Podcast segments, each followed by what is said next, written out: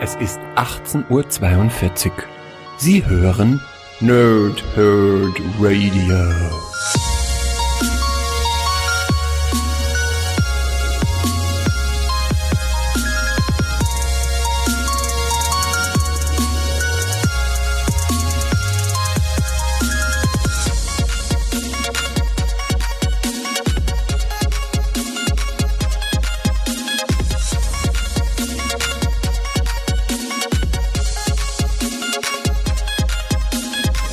Lange Tage und angenehme Nächte. Mein Name ist Chris und ich spreche gerne in Mikrofone. Wie immer bei Abgestaubt mache ich das nicht alleine, sondern mit dem Pumperskrach Pumper van Echaten. Es tut es Sven. Nein, es tut der Sven. Hallo Sven. Na, wie geht's? Hallo. Sollen wir neu beginnen? Nö, wir ziehen das jetzt eiskalt durch. Es passt heute so wunderbar ins Thema rein. Hallo, liebe Nerds, hallo, liebe Nerdsinnen und hallo von mir und herzlich willkommen zu Abgesägt, dem Podcast über fachgerechte Entfernung von Extremitäten. Nun, so, jetzt sind wir explicit. Wir müssen so ein R irgendwo hinmachen. Das ist ja schön. Also, dann hätte ich mich aber anders vorbereiten müssen, irgendwie. Warum hast du, hast du keine Säge da? Nee, doch, doch, ich habe sogar jetzt eine Kettensäge, aber ich habe jetzt im Moment nur eine mit Akku. Das ist ziemlich uncool vermutlich und nicht zu gebrauchen für das, was wir dann jetzt gleich besprechen werden wahrscheinlich. Das ist wahrscheinlich genauso performant wie mein Akkuschrauber, den ich da habe, der, ei, ei, ei. weißt du, den, den lädst du 24 Stunden aufgefüllt und dann kannst du damit fünf Schräubchen reindrehen. Verstehe. Ja. Ähm, weißt du denn, was für Sprachen denn das waren, die ich hier versucht habe wiederzugeben? Das war sehr exotisch.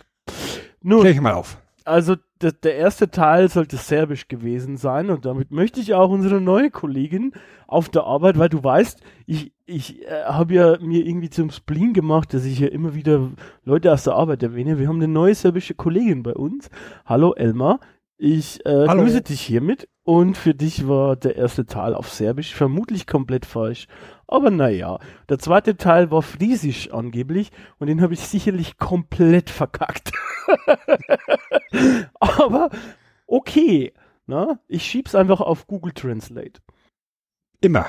Google Translate ist immer schuld. Und ihr da draußen, ihr hört gerade, was ist heute los? Ihr hört gerade, egal ob live oder aus dem Podcatcher eurer Wahl, abgestaubt. Ein Podcast, ein Podcast des Nerdhurt Radio. Episode Nummer 20 und wir sind im Staffelfinale. Neben, Yay! wir haben das Thema Army of Darkness oder Armee der Finsternis. Sven, wenn jetzt irgendjemand aus irgendeinem Grund diesen Podcast hört und nicht weiß, was das ist, was, was erwartet ihn denn da? Och, ich würde mal sagen, es erwartet ihn eine ganze Menge Spaß, eine ganze Menge Blut, viele Knochen, skurrile Charaktere, vor allem ein skurriler Hauptcharakter, um den der ganze Film dreht. Und ja, ähm, wenn er sich dann noch ein bisschen in die Zeit zurückbewegt, vielleicht eines der abgefahrensten und wichtigsten Horror-Franchises äh, der 80er Jahre. Ja, und Kultfilm im Prinzip, ne? Wir machen nur Kultfilme hier. Genau. Vor allem, wenn wir selbst welche drehen. Oh ja. Oh, das wäre, das wäre. Abgestaubte Movie. Ich sehe es ich, ich schon vor mir. Okay, ja. Ja, mit, mit, mit, mit Samuel L. Jackson als Chris Mhm, mhm, mhm. und äh, Katja Riemann als Sven. Das sind dann die zwei Schauspieler, die in jedem verdammten Film mitmachen und dann haben wir das schon mal abgedeckt. Ich hätte gedacht, als Chris besetzt du eher Kevin James oder so. Aber, naja, gut. Hier wird, hier wird äh, black gewascht. Verstehe. ähm, naja gut, ich würde sagen, ähm, dann springen wir auch direkt ins Thema. Äh, und wie wir es immer so machen, ähm, sprechen wir vielleicht ganz kurz einmal vorher über den Regisseur des Films. Wie gesagt, wir sprechen über ähm, Tanz der Teufel 3 im Prinzip. Ähm, das ist im Prinzip also der dritte Teil ähm, einer Filmreihe, die von äh, Sam Raimi äh, ins Leben gerufen wurde. Und man muss als allererstes mal sagen, bevor wir äh, sonst irgendwas über ihn sagen, herzlichen Glückwunsch zum Geburtstag, lieber Sam. Denn du hattest vor drei Tagen Geburtstag und du bist 60 Jahre alt geworden. Ne? Nur falls du es vergessen hast. Herzlichen Glückwunsch. Sieht aber immer noch sehr knackig aus für sein Alter. Auf jeden Fall, ja. Auf jeden Fall. Also, jeden der Fall. ist kaum gealtert. Wenn du die Bilder anguckst, eben aus, aus Zeiten, wo er eben die Tanz der Teufel Filme gemacht hat und jetzt, so mega gealtert ist er nicht. Nö, Das hat er auch, das hat er auch mit Bruce Campbell irgendwie gemeinsam. ja, der auch. Der ist ja sowieso, glaube ich, in den Jungbrunnen gefallen oder irgendwas ist da los. Immer noch ein geiler Typ. Auf jeden Fall. Gut, was kann man über den Regisseur alles sagen? Die meisten äh, kennen ihn vermutlich äh, durch hier Tanz der Teufel und Spider-Man wahrscheinlich, oder? Vermutlich. Außer ihr seid so Typen in unserem Alter und habt vor 20 Jahren ungefähr eure Sonntagnachmittage damit verbracht, RTL zu gucken. Dann müsste euch der Name Sam Raimi da auch schon über den Weg gelaufen sein, wenn ihr Herkules geguckt habt. Ja, Oder Xena. ja. Irgendwie Und da gruselig. euch diverse Charaktere, die, die, über die wir heute bestimmt noch ein paar Mal reden, auch schon über Weg gelaufen sein. Ja, das ist richtig. Also er hat schon relativ bald äh, mit Bruce Campbell, also mit auch diesem Hauptdarsteller, der hier mitspielt im Tanz der Teufel 3. Warum sage ich immer Tanz der Teufel 3? Im Army of Darkness eine Produktionsfirma ge gegründet, da war noch Robert Tappert mit dabei ähm, und die drei haben quasi eigentlich schon 1979 eine Firma gegründet, eben mit dem Ziel, Tanz der Teufel äh, 1 zu machen und sie haben das dann, glaube ich, drei Jahre später auch umsetzen können. Er hat dafür extra sogar sein Studium abgebrochen, der junge Mann, und hat dann im Prinzip einige, ja, vorher auch schon einen Kurzfilm, aber dann so einige Horror-Slasher war er eigentlich, so B-Movie-mäßig war er dafür bekannt, würde ich Mhm. sagen. Mhm. Und diese Kooperation mit Bruce Campbell, die ist halt insofern ganz wichtig, weil die sich halt bis in die heutigen Tage durchzieht. Hm. Die beiden sind halt irgendwie wirklich auch Best Buddies, haben hier vor Tanz der Teufel schon zusammengearbeitet, haben durch Tanz der Teufel eben diesen berüchtigten Status erlangt. Ähm, Bruce Campbell hat dann auch so eine kleine Rolle eben in diesen Herkules- und Xena-Geschichten mit drin äh, gehabt. Hat auch Mini-Cameos in allen drei Spider-Man-Filmen Ja, die ja Sam Raimi äh, produziert hat, beziehungsweise äh, Regie geführt hat. ja, Und im äh, Tanz der Teufel Remake, also im Evil Dead Remake von 2013, da gibt's auch eine kleine Cameo und ähm, wesentliche Produzentenarbeit von Bruce Campbell. Also die sind da seit Jahren verbandelt. Jahrzehnten verbandelt. Ja, es soll ja auch jetzt wieder nochmal ein neuer Film kommen. Ähm, und da ist auch Bruce Campbell ähm, ausführender Produzent, glaube ich. Also von daher, der liegt ihm quasi schon auch seine, ja, schon irgendwie sein Baby, ne? Weil Evil Dead begleitet Sam Raimi äh, sein ganzes Leben, mehr oder weniger. Ähm, von daher müssen, müssen die schon gut befreundet sein auch. Sonst wirst du sowas nicht machen. Das ist richtig. Und wenn du wenn du Sam Raimi hörst, ähm, dann müssen wir natürlich auch über seine Familie sprechen, über Ivan und Ted. Ja. I mit Ivan hat er zusammen mehrere Drehbücher geschrieben, unter anderem eben auch hier zu, zu Army of Darkness.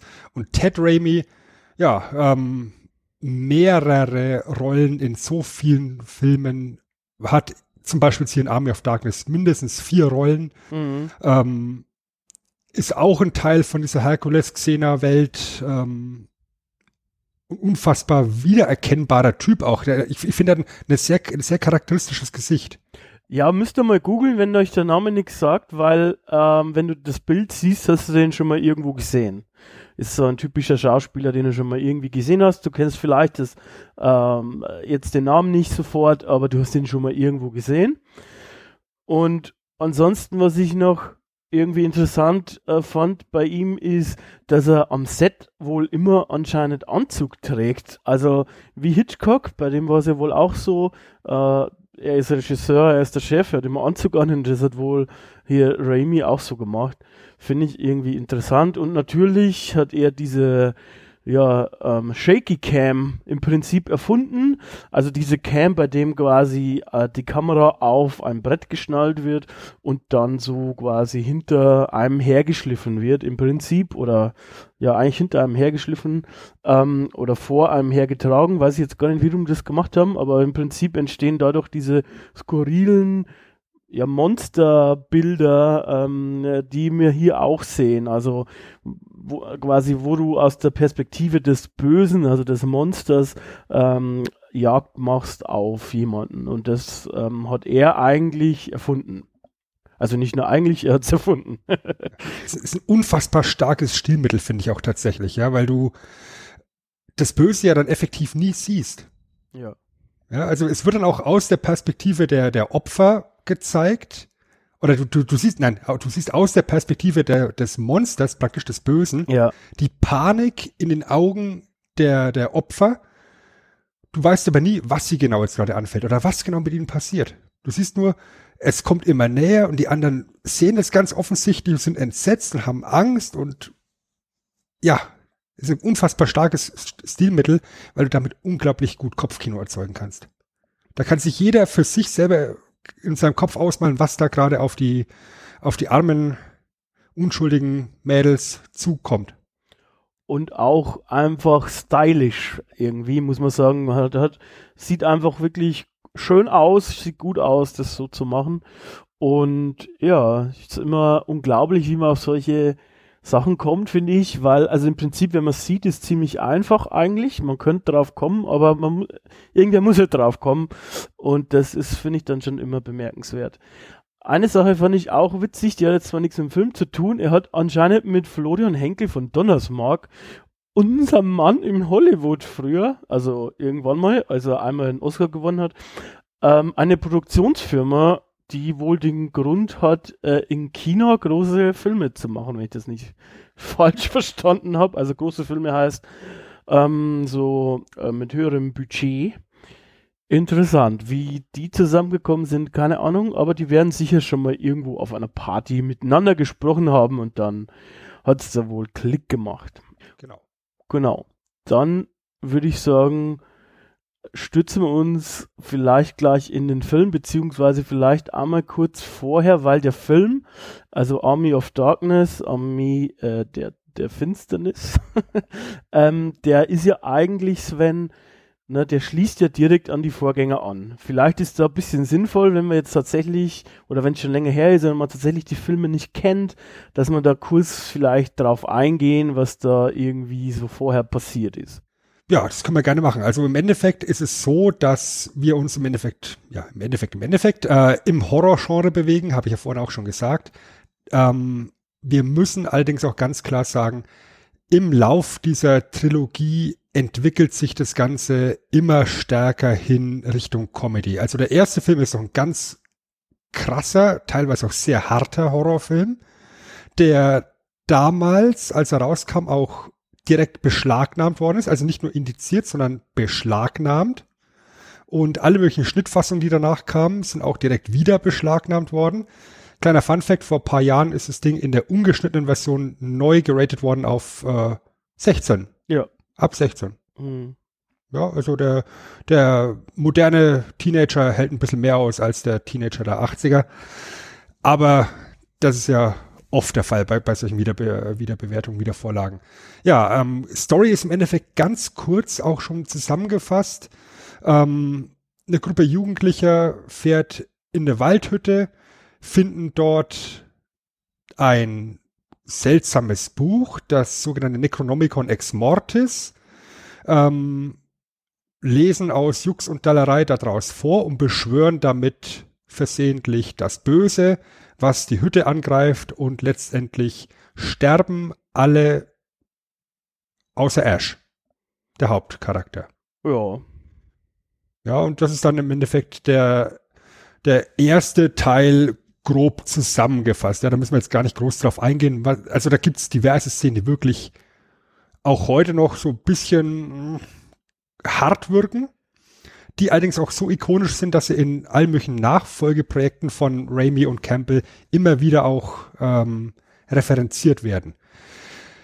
der zweite Teil von Tanz der Teufel, äh, der dann ganz äh, kreativ ähm, Tanz der Teufel 2 hieß, ist im Endeffekt dann eine Rückblende auf den ersten Teil und es ist im Endeffekt auch wieder hier eine Neuverfilmung, Schrägstrich Fortsetzung. Also irgendwo ist es wieder die gleiche Geschichte, ähm, allerdings mit so ein bisschen mehr Fokus auf komödischen, komödiantischen Elementen. Ja. Also es, es ist nicht mehr so knallharter, brutaler Horrorfilm, sondern eben mit einem Augenzwinkern bereits. Mit Slapstick-Elementen auch direkt sogar. Genau. Ähm, der damit endet, dass das Ash auch besessen wird. Seine Hand wird besessen und deswegen trennt er sie sich mit einer Kettensäge ab. Deswegen Mhm. auch die Referenz heute am Anfang des, des Podcasts. Und am Ende des Films öffnet sich ein Portal und er, seine Kettensäge, seine Schrotflinte und sein Auto werden durch dieses Portal weggesogen. Das Necronomicon übrigens auch. Ja. Also die drei Sachen, beziehungsweise, also ich sag drei, weil er hat sich die Kettensäge an seinen Arm stumpf montiert. Na, na, natürlich. äh, von daher, also es ist quasi erst eins mit der Kettensäge, werde eins mit der Kettensäge, das hat er gemacht.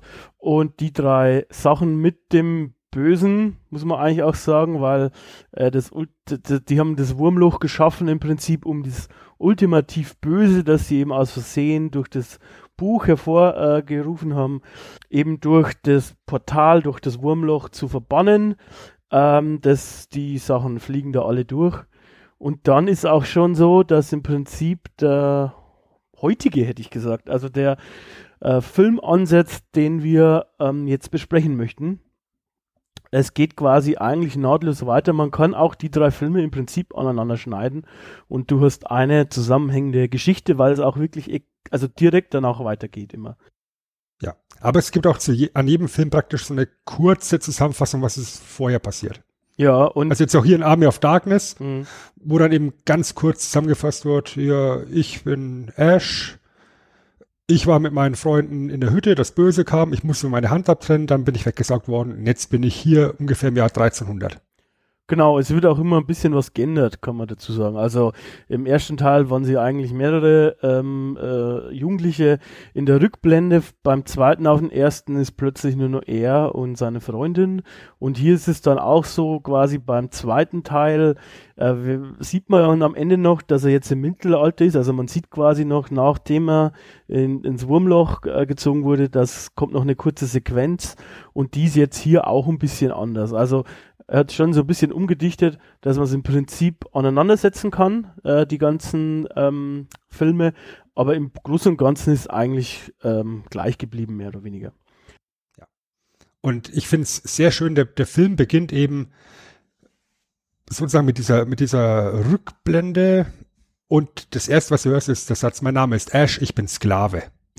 ja. Ja, wie, er- wie er eben gefangen genommen worden ist von Rittern Mhm. in, den, in dieser mittelalterlichen Umgebung, in dem mittelalterlichen England, ja, wo ich mich frage, wie kommt der von ja, USA, Gegenwart, nach England, Mittelalter? Also ich dachte, im Wurmlöcher funktionieren entweder Ort oder Zeit mäßig. Vielleicht ist es auch eine andere Dimension.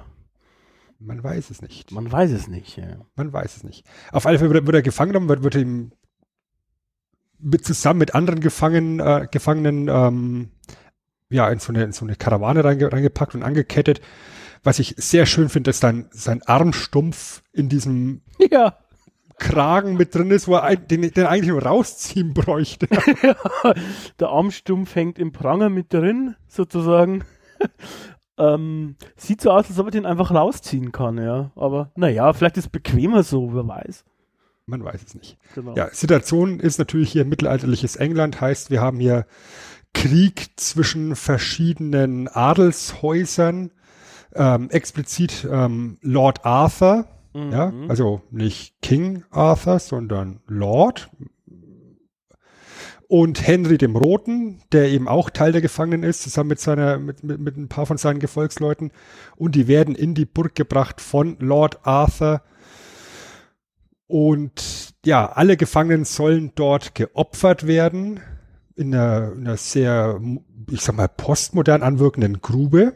ja. Also so mit, mit, mit Schrauben und, und Ketten. Das hat was so, von Mad Max irgendwie, ja. Richtig, richtig, so Donnerkuppelmäßig, ne? Ja, genau.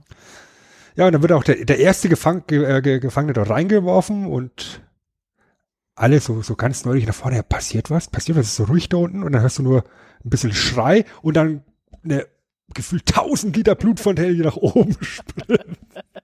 Ja, also da kommt irgendwie viermal so viel Blut zurück als erwartet. Ähm, in einer richtigen Fontäne, fast schon so wie so bei so einem Geysir irgendwie, aus dem Loch da unten raus. Und ja, dann, ähm, glaube ich, wird Ash im Prinzip runtergeschubst, ne? Genau, dann wird Ash als nächster runtergeschubst. Ähm, und dort unten kämpft er dann gegen zwei Untote, also nacheinander. Und die erste Untote, finde ich halt super witzig, ja, weil da wird auch direkt schon der Ton des Films vorgegeben, wie so da so aus dem Wasser auftaucht, so ganz leise. Das ist so ein klassisches Horrorelement halt, ne? Mhm. Aber dann, dann rast sie so an ihn ran und anstatt ihn zu beißen oder, oder sonst irgendwas, schlägt sie ihm einfach immer nur mit der Faust ins Gesicht und immer nur mit der Faust. Also so eine, so eine alte Uto, die Oma, die dir dauernd mit der Faust ins Gesicht klopft. Das ist so geil. Und, und oben auch so, die, die, die Leute sind alle ganz aus dem Häuschen und da schreit einer, er schlägt ihm ins Gesicht, er schlägt ihm die Zähne aus. Mein Gott, er schlägt ihm die Zähne aus. Mein Gott, ist das wundervoll. Also, das ist im Prinzip der Ton, ähm, der da gesetzt wird, ja. Und man fragt sich eigentlich dann äh, auch, wie diese Blutfontäne entstehen ko konnte vorher, weil ähm, diese eine Oma, nun, was hat die gemacht? hat die irgendwie sich auf den draufgesessen vorher oder was? Man weiß es nicht, man weiß es nicht. Man weiß es nicht, nee. Ja, auf Fall die besiegt er Ja. und will dann eben rausklettern. Dann kommt dann ein zweiter Untoter noch mit dazu, mit dem es dann auch eine Keilerei gibt.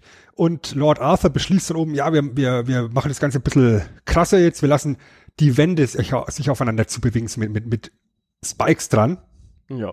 Ja, so das, das alte Star Wars Setting halt, ne, aus der, aus der Müllkompressionsanlage, Ja. wo er dann unten mit dem, mit dem, äh, Untoten kämpft. Und jedes Mal, wenn die Kamera irgendwie woanders hingeht, sind die Wände wieder auf den Anfang zurück. Schon aufgefallen. Ist mir nicht aufgefallen, aber kann gut sein.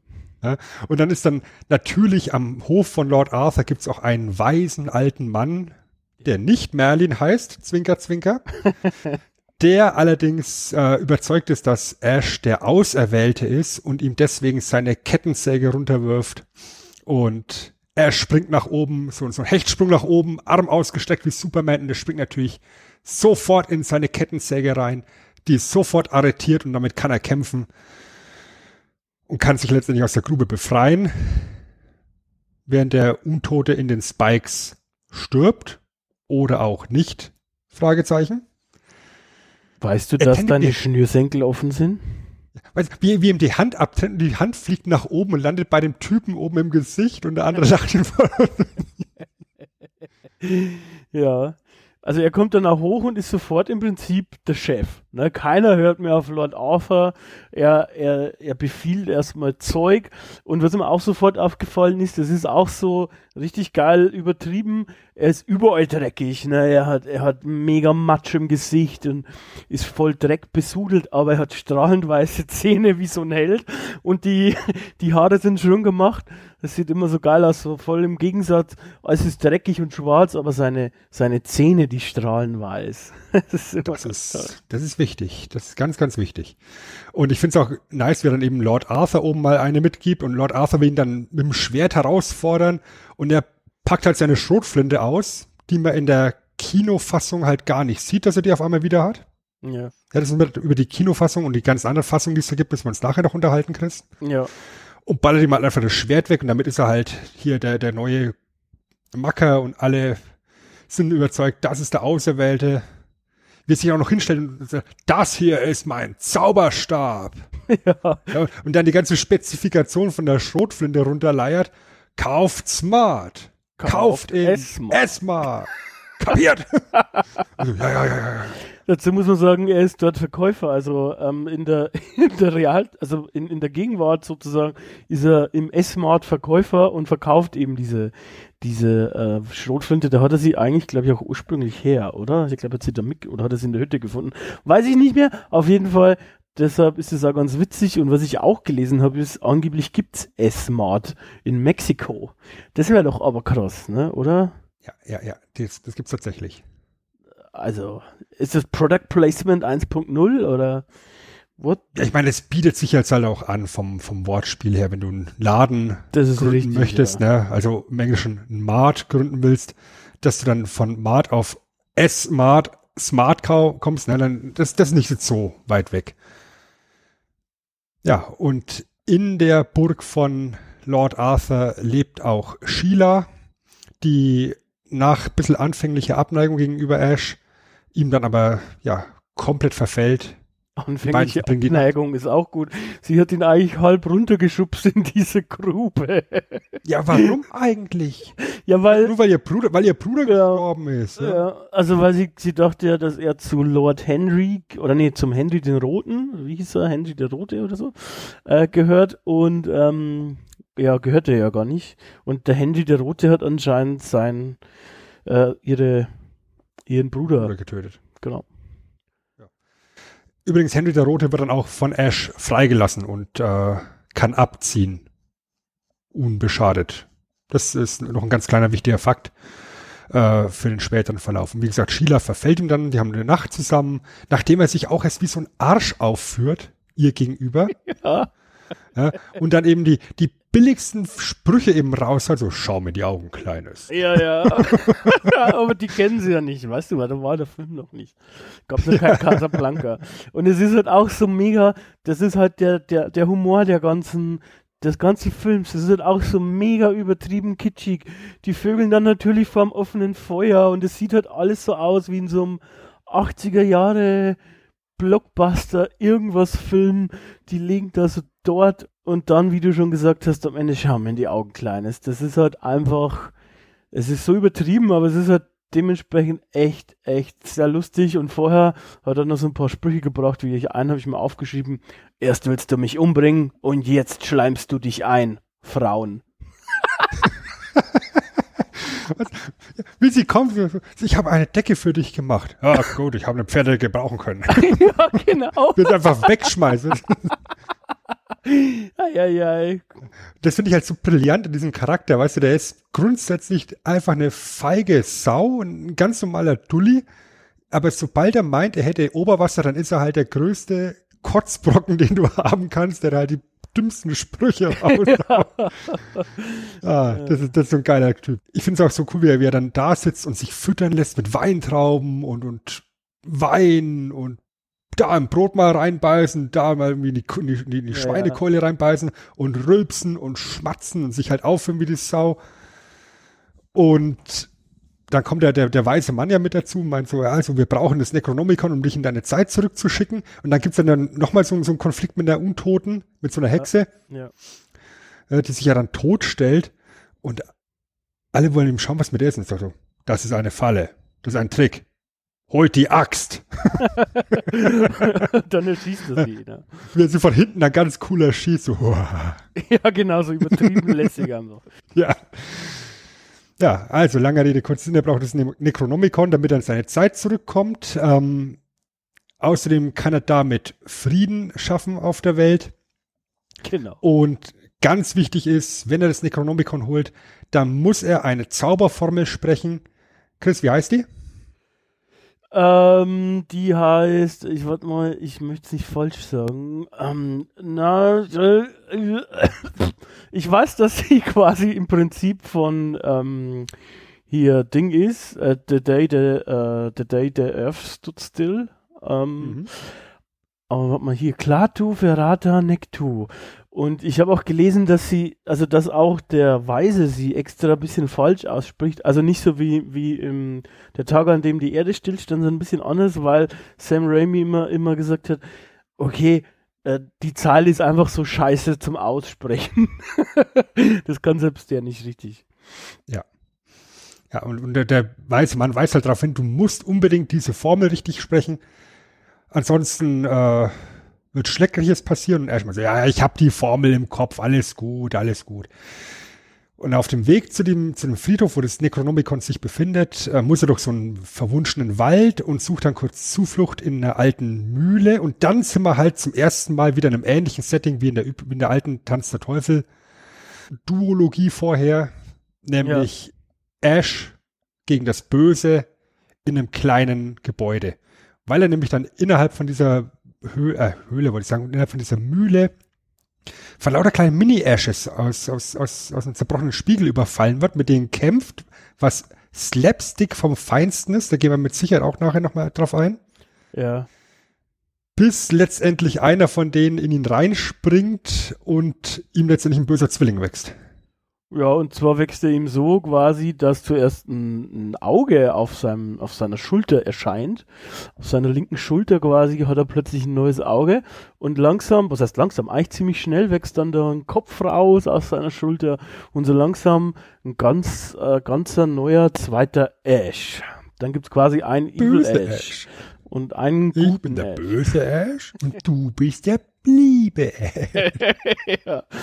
ähm, und man, der kleine gute Junge. der kleine gute Junge, das ist auch so mega gut. Und Bruce Campbell kann sich da halt auch ähm, austoben, ja, der, der, der spielt ja sowieso Ash überzeichnet, aber diesen Evil Ash in dieser Szene, wo die sich gegenüberstehen, das ist ja nochmal krass überzeichneter. Also das ist halt einfach richtig geil. Ich habe mich da echt halb kaputt gelacht wenn die beiden sich da gegenüberstehen und ich glaube, die haben auch äh, darauf geachtet, der böse Ash, glaube ich, hat keine Roboterhand, weil man muss sagen, der, der, ähm, was heißt Roboterhand, so diese Ritterhand, der gute Ash hat ja so eine, so eine Metallhand bekommen, ähm, so, weil aus irgendeinem Grund können die Mittelalter Roboterhände bauen, die auch mit äh, Stumpen gesteuert werden können. Und die kämpfen dann halt auch gegeneinander, ne? Die beiden, der Gute gegen den Bösen. Ja, halt ein ganz kurzer Kampf, also der Böse verarscht ihn halt. Du bist der kleine gute Junge, der kleine gute Junge, bis er halt die, die Schrotflinte unter der Nase hat. Und da finde ich tatsächlich den englischen Spruch unglaublich gut, also not so good. Und dann drückt er ab. ja. Ja. Und damit ist der böse Ash im Endeffekt auch schon tot. So tot, wie er halt sein kann als, als, als untotes Wesen. Wird zersägt, wird verbuddelt. Auch das hier super Slapstick, wenn er ihn dann zersägt und verbuddelt und der Kopf dann eben rausrollt aus dem Sack und nochmal mit ihm redet. Du wirst es in der Chronomicon nie finden. Ja, so ganz klassische Bösewicht-Geschichte halt, ne? Ja. Und Ash meint so, du hast da was am Mund. Ja, und der, und der guckt nach unten so, was? Und er wirft ihm die Erde ins Gesicht. ah, ich liebe das. das. Das ist, das ist Slapstick vom Feinsten. Und dann, äh, während er eingebuttelt wird, schreit der Kopf noch, oh du, wir sprechen uns noch ja. Die, das ist der Mund voll, voller Erde, aber wir sprechen uns noch. ja, und dann kommt er am, am ähm, Friedhof an ja. und findet dort das ne Necronomicon, beziehungsweise drei mhm. Necronomicon-Bücher. Und was dann folgt, ist auch wieder wunderbares Slapstick. Also macht das erste auf ja, ja, also er hadert erst von uns nicht. Was soll ich jetzt machen? Soll ich alle drei nehmen? Oder nur eins? Was mache ich jetzt? Und dann nimmt er dann das erste, macht's auf und dann steht so, so ein schwarzes Loch, was ihn reinsaugt, wo er sich dann befreien kann wieder, aber dann hat, hat er so ganz langes Gesicht. er ist verformt, ja. Ja, und wie, wie löst man sowas, Chris? Indem man sich schüttelt, natürlich. Natürlich. Äh, das haben wir schon in, in, in Bugs Bunny äh, Zeichentrickfilmen gelernt. Ähm, und äh, dann macht er quasi im Prinzip das, das zweite äh, Buch auf. Ne? Mhm. Und das funktioniert nicht so gut. Das greift ihn an. Das, das ihn ist dann so, so kleine Fledermaus-mäßig. beißt ihn in die Finger und, und beißt ihn in den Nacken und, und keine Ahnung. Und auch da wieder, wir wir haben noch eine Rechnung offen, Freundchen. also nach Ausschlussprinzip wissen wir halt, das dritte Buch ist das Richtige. Ja. Und dann will er es nehmen und sagt, ah, Moment, die Formel. Ist aber schön, dass es ihm eigentlich erst beim dritten einfällt. Er hätte ja. eigentlich schon zweimal verkackt. Na, er hat schon zweimal verkackt eigentlich. Oh ja, da war noch was. Ja, die Formel. Also, ja. Klaatu, Verata, Ah, irgendwas mit N. Wie er damit sich hatte. Nektarine. Nudel. Es war ein Wort mit N, ich weiß es. Und dann, dann guckt er so verstunzt so nach links und rechts. Ist jemand da, der es merken könnte? Klatu, Verata. Ich hab's gesagt. So ein Quatsch, der Film, ja. Auf jeden Fall, ähm, Fun Fact, in, in der englischen Fassung hörst du unter dem Husten des Nektu halt tatsächlich durch, ne? ähm, dann nimmt er das Büchlein an sich und was soll man sagen, es ist auch jetzt da nicht so gut gelaufen. er hat nämlich Ja, die Formel halt äh, nicht richtig gesagt und das Böse erhebt sich. Na, und ähm, auch hier habe ich mir ein Zitat aufgeschrieben, weil ich glaube, der beschimpft, der wird ja dann beschimpft irgendwie zuerst, irgendwie ähm, Ash, und dann sagt er zu dem, äh, jetzt halt mal die Luft an, du Weihnachtsmann. Ich, ich liebe die Kampfszene auf dem Friedhof. Also Kampfszene in Anführungszeichen, ja, weil, Ja. weil die ganzen Skelette ja zum Leben erwachen und nur die Arme rausschießen aus dem Boden und sie bringen ihn zu Boden. Und dann, dann ist halt so, so kindischer Kampf, also so, so Fischhooking, sie ziehen an der Nase, sie popeln in den Mund rum. Und da kommen auf einmal irgendwie fünf, sechs, sieben Fäuste auf einmal auf ihn zu und klatschen ihn ein. da wollen sie ihm in, in die Augen stechen und er macht hier diese, diese, diese Handkante zum Abbruten und bleckt die, bleckt die Zunge. und bekommt dann doch zwei Finger in die Augen. das, das, ist- das ist fantastischer Slapstick. Ja. Ja, also packt Necronomicon, geht zurück zu den Menschen, sagt, ich habe alles richtig gemacht. Nee, und jetzt sagt er erst das mit dem Weihnachtsmann. Ne? Das habe ich verkackt, genau. Weil jetzt, jetzt äh, ähm, Merlin, also der heißt ja nicht Merlin, aber Merlin sieht so aus wie Weihnachtsmann im Prinzip mit seinem Mantel und seinem Ding. Und dann, halt die Luft an, du Weihnachtsmann, weil er natürlich, äh, Merlin hat natürlich geschnallt, ne, dass er es verkackt hat, weil die Armee der, der Finsternis ist jetzt eben auf den Weg ähm, und möchte eben die Lebenden, die Sterblichen, ein bisschen ähm, auslöschen. Ne, nicht nur ein bisschen, sondern ganz. Und nicht nur ein bisschen, sondern ganz lebendig ist auch der böse Ash wieder. Das ist richtig. Ja, Das also auch wieder mit, res mit restauriertem Körper, ist ein bisschen verbrannt im Gesicht jetzt und ein bisschen gammlicher. Ja. Dafür, dass er nur eine Stunde oder so verbuddelt war, ja. hat, er, da- hat er ein bisschen gelitten, Mhm. aber er ist auch automatisch dann der, der, der Chef der Armee der Finsternis. Natürlich, darunter macht's kein Ash, ne? Ja. Ja. Und Ash selber hat halt überhaupt keinen Bock auf den Kack und will eigentlich wieder zurück, bis dann eben so ein fliegender Untoter ankommt in einem wunderbaren Effekt und von allen möglichen Leuten, die er entführen könnte, sich natürlich Sheila greift. Also Natürlich. Ashs Love Interest. Klar, logisch, weil der böse Ash will die ja haben. Mhm. Ja, und der lässt sie dann zu sich hinbringen. Und der böse Ash, dieses gammliche Wesen, sagt zu ihr, schau mir in die Augen, Kleines. und ähm, Die Kussszene Ja. ist so geil. Die küssen sich, sie so angewidert, schaut immer leicht weg. ja, und dann ähm, ist das dann Hinter der, der Hintergrund. Und im Vordergrund siehst du, wie die Skelette, die wieder auferstanden sind und sich gegenseitig ausbuddeln, irgendwelche nackten Weiber entführt haben. Ja. Bringt die Mädchen, bringt die Mädchen hierher. Was wollen die denn machen? Ich meine, klar, die haben alle Boner, ja, aber das war's halt auch nicht. Alle nur Boner. Und jetzt, liebe Hörer, habt ihr einen der seltenen äh, Einblicke in unser tolles Privatleben, also zumindest in meins. Jetzt passiert dann was, was mir auch schon oft passiert ist.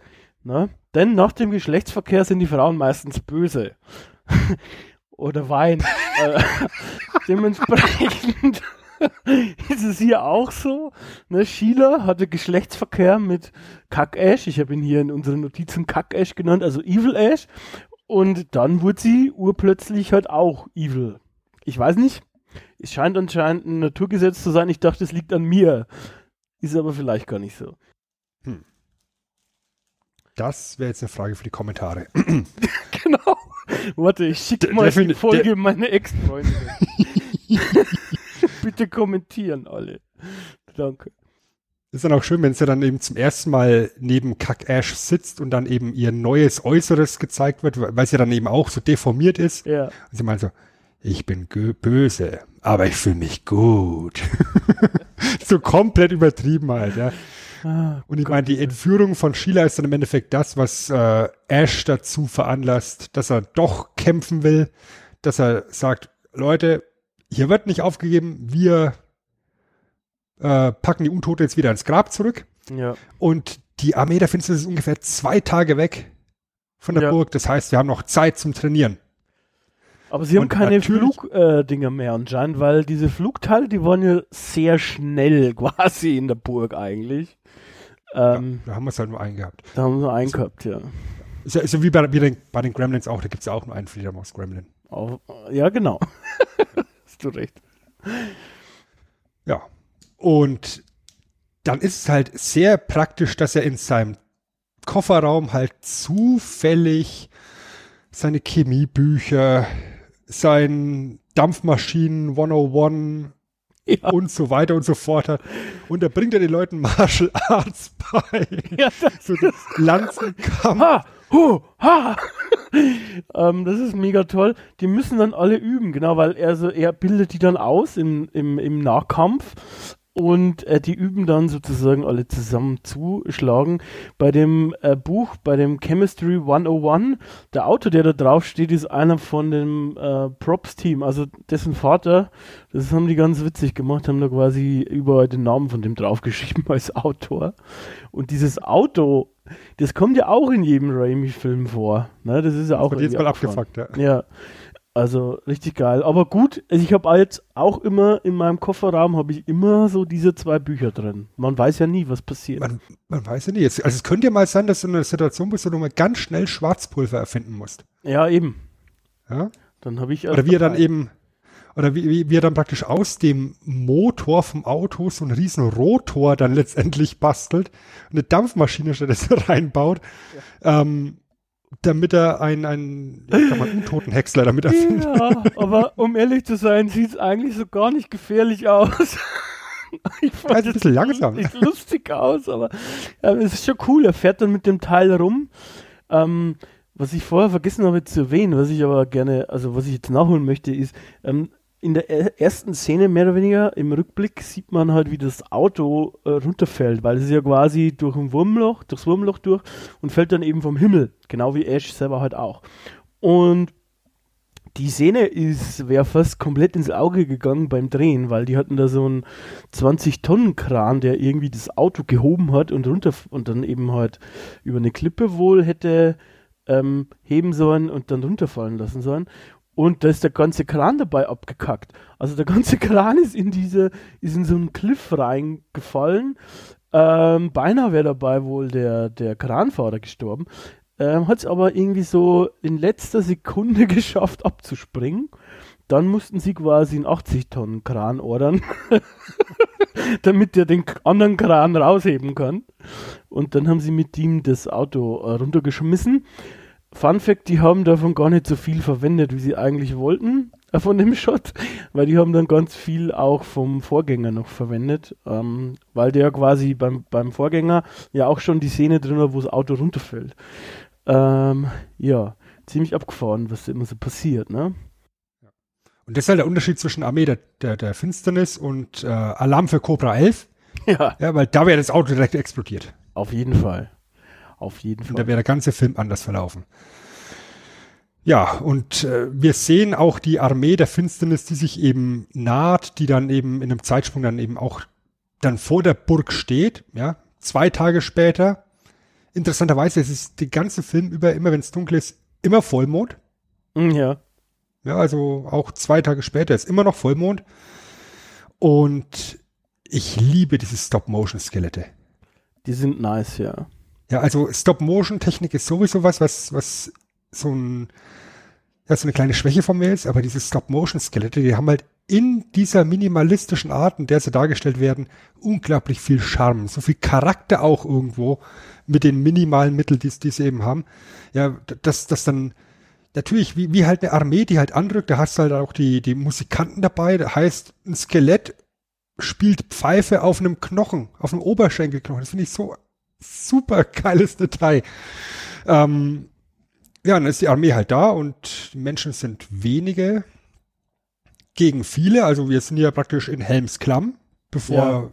irgendjemand mal jemals was von Helms Klamm in, in einem Kino gesehen hat. Und die große Schlacht entbrennt. Und äh, Menschen haben mal den Vorteil der Wissenschaft, ähm, schießen mit Schwarzpulver, Säcken, also Sprengstoff im Endeffekt gegen Untote. Das ist, das ist unglaublich nett vom, vom Effekt her, meiner Meinung nach. Aber irgendwann wird halt diese Burg halt auch eingenommen und Ash packt sein Auto aus und fährt eben über fährt da drüber. Ne? im Kreis rum und, und zermetzelt alles und bildet dabei raus. Das ist, willkommen im 21. Jahrhundert, Bitches. Und immer so, 21? Du kommst aus dem Jahr 1990, du Blödel. Ja, also ist er halt. Ich möchte auch noch mal kurz auf die Skelette eingehen, weil die, au- also der Charme kommt, glaube ich, echt aus den Modellen. Ich möchte, äh, also ich, zocke ja auch so ein bisschen Tabletop. Grüße gehen raus an den Tabletop Club Passau. Hallo, liebe Freunde. Und ich habe dabei auch eine Armee mit Skeletten und die sehen halt echt richtig geil aus. Was man jetzt aber, wenn ihr den Film nicht mehr vor Augen habt, was man nicht sagen kann, ist, dass die Stop-Motion-Technik geil aussieht. Ja, also ist halt extra auch so gemacht, klar, aber du siehst äh, halt schon keine flüssigen Animationen. Ne? Also du siehst so leicht abgehackt, so wie früher bei Computerspielen, wenn so Animationsphasen gefehlt haben. Du siehst schon, du erkennst eine Bewegung, aber halt immer so ein bisschen, als ob ein, zwei Bildchen fehlen würden. Ja, aber da gab's ja auch schon Jahrzehnte davor diese ganzen Stop-Motion-Filme von Ray äh, Harryhausen. Ja. Ja, also sowas wie Jason und die Argonauten, die haben wir besti die habt ihr bestimmt da draußen auch irgendwann im, im TV gesehen. Mhm. Das sowas lief früher auch sehr gerne im Nachmittagsprogramm an einem, an einem Wochenende. Und da ist halt auch diese, diese Stop-Motion-Technik bis ins Erbrechen verwendet worden. Und das ist halt eine Verneigung von Sam Raimi in Richtung äh, Ray Harryhausen. Und deswegen ist es auch ein bewusstes Stilmittel an der Stelle. Aber diese Skelette sind halt so unfassbar liebevoll charakterisiert auch. Weißt du, wenn, wenn dann so ein Pfeil mit einem Säckchen Schwarzpulver dem Skelett in die Brust reingeschossen wird und der so, so ah, und dann puff, explodiert er. Auch die ganzen Wunden und so alles. Also das ist schon geil gemacht. Na klar, es ist ein trashiger Film, aber ähm, also an gewissen Stellen, also die haben beim Maske und so haben sie auch nicht gespart. Da gibt es ja auch eine ne, ne Geschichte irgendwie, dass Ash hatte bei diesem Dualschwertkampf, also Bruce Campbell, hat sich da eine Verletzung äh, zugezogen. Er hat da so, eine, so einen Dualschwertkampf, wo er zwei Schwerter hat und irgendwie hat ihn da einer im Gesicht getroffen wohl. Und da mussten sie zum Arzt und der Arzt musste erstmal aufgeklärt werden, welche der Wunden die echte ist. Weil er quasi eben nicht gesehen hat, ähm, was die echte ist. Ähm, also klar, das ist auch bewusst so gemacht, ne? Äh, nicht falsch verstehen, das macht auch den Charme eben dieses Films aus halt. Ja, definitiv. Und letztendlich kommt es dann zum großen Kampf in der Schlacht, zum großen Duell. Ash gegen den bösen Ash halt nochmal. Bei dem der böse Ash, ja, verbrannt wird. Ja. Und dann als Skelett wieder aufersteht, als Skelettanführer der Skelettarmee. Das, das macht den Kreis dann auch nochmal rund. Und letztendlich wird er besiegt, indem er auf einem Katapult landet mit einer Ladung Schießpulver Ja. und in den Himmel geschossen wird wie eine Silvesterrakete. Oh. Ja, feierlich explodiert. Was ich vorher auch noch geil fand, ist, ist das ist eine ganz kleine Szene, aber das zeigt halt auch dies, diese Detailverliebtheit im Film. Die Skelette, die, die gehen, also die haben ja auch viele getötet, ne? Die gehen auch über Leichen drüber, zum Beispiel in einer Szene, und das sagt der, das eine Skelett zu dem anderen, Vorsicht, Sterblicher. Normalerweise hörst du immer, Vorsicht, Leiche. Und die sagen, Vorsicht, Sterblicher, nicht drüberfallen. So. Sehr witzig. Was dann insofern auch in so einem ganz kleinen Nebensatz auch nur erwähnt wird, auch in dieser Schlacht, glaube ich, ähm, als, als ein Skelett einen von den Menschen tötet und sagt, und gleich bist du einer von uns. Ja, genau. Ja, weil weil es im Endeffekt ja tatsächlich so ist, es ist ja sowieso eine Übermacht, aber jeder Mensch, der stirbt, wird kurz darauf als, als Untoter wieder auferstehen und dann gegen seine eigenen Leute kämpfen. Finde ich nettes Merkmal auch tatsächlich. Und dass Henry der Rote dann halt wie Gandalf der Weiße ähm, in die Schlacht eingreift, um, um den Menschen zu helfen. Ja, da brauchen wir, glaube ich, nicht gro- groß drüber reden. Ist halt schade, dass das tatsächlich eine Szene ist, die beim Kinocut verloren gegangen ist, nämlich dass Ash versucht eben in einem Dialog Henry den Roten zu überzeugen, den Menschen zu helfen. Und so kommt er jetzt halt in der Kinofassung so aus dem Nichts und äh, hilft Lord Arthur und den anderen Menschen. Deus Ex Machina mäßig.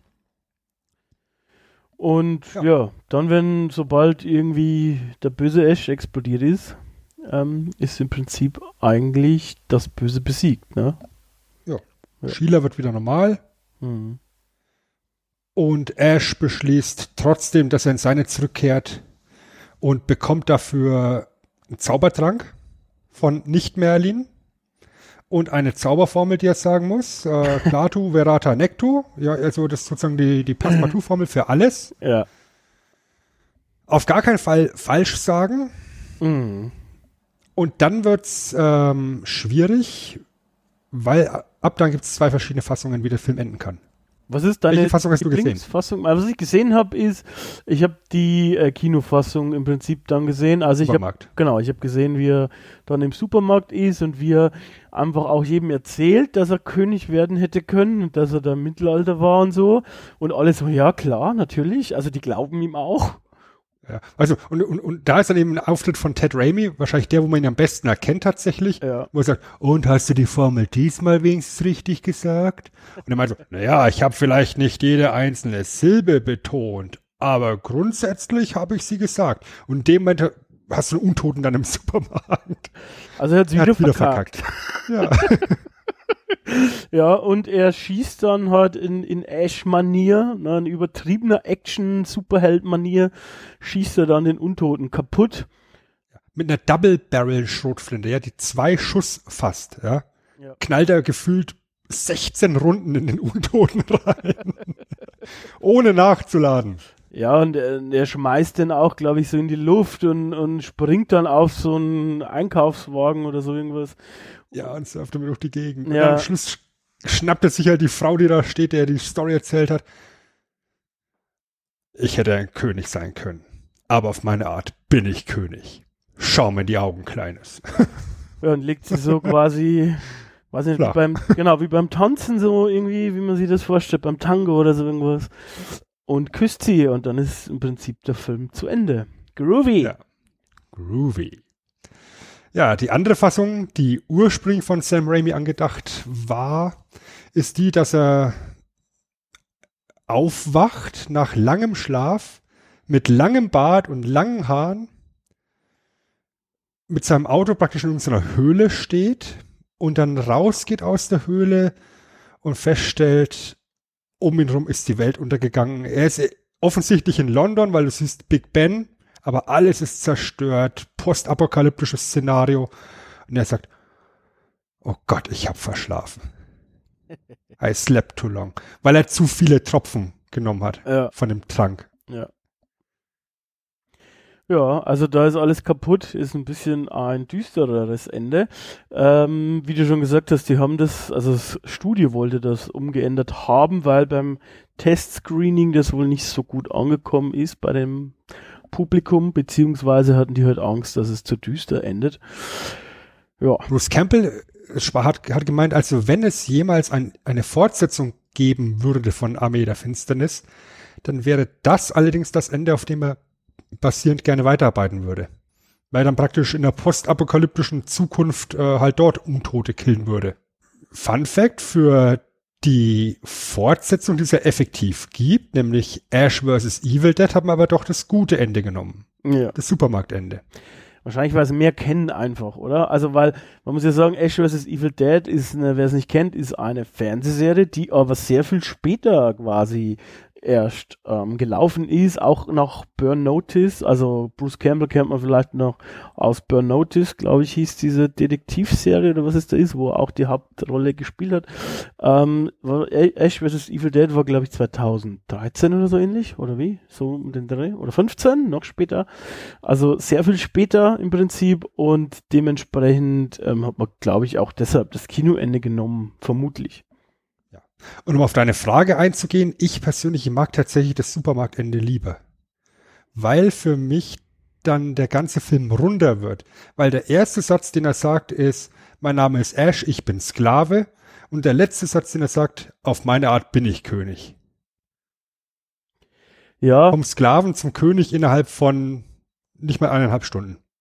verstehe ich. Also er wirkt dann halt auch insofern runder, weil er halt, das Ende passt mehr zum Rest. Äh, der Rest hat einen durchweg einen komödiantischen Anstrich und das düstere Ende ist halt nicht komödiantisch, also hat jetzt keine Pointe in dem Sinn oder so, sondern es ist halt eigentlich düster. Aber ähm, es, es, passt halt auch irgendwo wieder voll zum Ash-Charakter, ne? weil er halt so kämpfen muss, um wieder in seine Zeit zurückzukehren und dann verkackt er es halt doch wieder, weil er eben nicht die richtige Anzahl an Zaubertrank. Genau, das ist das Aber. Es passt, es passt besser eigentlich in die Reihe, weil ähm, er verkackt es eigentlich jedes Mal. Er verkackt es jedes Mal und ähm, jedes Mal wird es schlimmer. Es wird nie besser. Also zuerst ist in diesem, sind sie ja nur in dieser Hütte, dann muss er seine, seine, seine Freundin töten, dann muss er im zweiten Teil noch mehr Leute umbringen und wird plötzlich verschluckt in eine andere Zeit und dann ist er in der Zeit und muss gegen eine ganze Armee kämpfen und dann wäre eigentlich die Steigerung nur noch Armageddon im Prinzip. Was ich sagen muss, wir haben das jetzt natürlich jetzt sehr kurz zusammengefasst. Ähm, ich empfehle jedem, den Film sich anzugucken, einfach weil es 90 Minuten, nicht mal 90 Minuten purer Slapstick ist der kommt ja auch gar nicht vor wie 90 Minuten. Der, der guckt sich unglaublich schnell weg. Es ist unglaublich lustig. Das sind so viele mega skurrile Szenen drin. Auch, wie gesagt, was wir nur ganz kurz angesprochen haben, die Kampf, der Kampf zwischen Ash und diesen ganzen Mini-Ashes. Ja. Ja, der ja leider in der Kinofassung relativ kurz geschnitten ist. Ähm, die finde ich super skurril, ja. Also wie sie in den, in den Arsch pieksen, mit der Gabel oder, oder wie er dann die Gabel auf einen von diesen Mini-Ashes wirft. So ein typischer Sam Raimi-Kamerashot auch, weißt du? Ja, ja. Die Kamera an dem Projektil mitfliegt, ja, das hat man ja vorher auch mit dem Pfeil, Pfeil ja. oder, oder, oder, oder mit dem Bolzen von der Armbrust mhm. von Lord Arthur auch schon gehabt, ähm, bevor es dann eben das Ziel trifft. Oder wie er, wie er mit dem Gesicht auf der Herdplatte landet und sich dann mit dem Pfannenwender selber abkratzt. Genau, das ist halt so ein bisschen, echt wie du schon gesagt hast, diese Slapstick-Schiene mit den drei Stooges fast im Prinzip. Ja, oder wie du es eben vorhin gesagt hast, so Bugs Bunny. Genau, genau. Ähm, das sind ja auch so Sachen, die hat man halt schon mal in irgendeinem Cartoon oder so gesehen, wenn diese drei Mini-Ashes oder wie viel das sind, mit dieser riesigen Gabel auf ihn zulaufen und in den, und ihm in den Hintern pieksen. Das sind halt Sachen, die hast du irgendwie schon mal gesehen. Und das ist aber halt trotzdem witzig und mit viel Liebe gemacht, ne? Die, die geilste Szene in, in dem ganzen Kampf ist meiner Meinung nach wieder, in dem der, der Mini-Ash ihm in den Mund springt und in seinem Körper drin ist und kichert.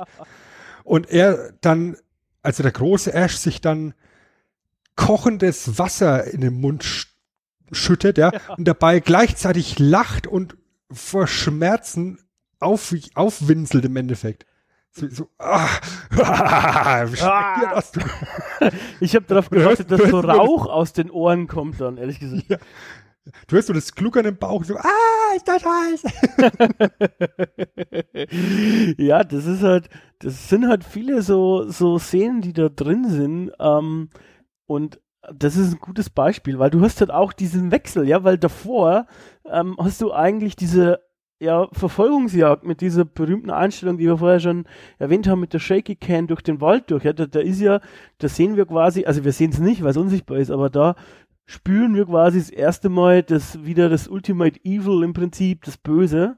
Na, und wir sehen, wie es quasi Ash verfolgt und eigentlich wie es äh, auf eine Dramatik äh, rausläuft, weil er gerade noch ähm, in äh, die Tür erreicht und eben in diese Windmühle reinkommt, gerade noch so und dass er die noch zumachen kann.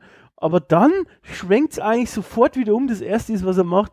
Naja, er macht sich gemütlich und wirft da Feuer, macht Feuer und wärmt sich seine Roboterhand vor allem auch. Also seine mhm. Metallhand.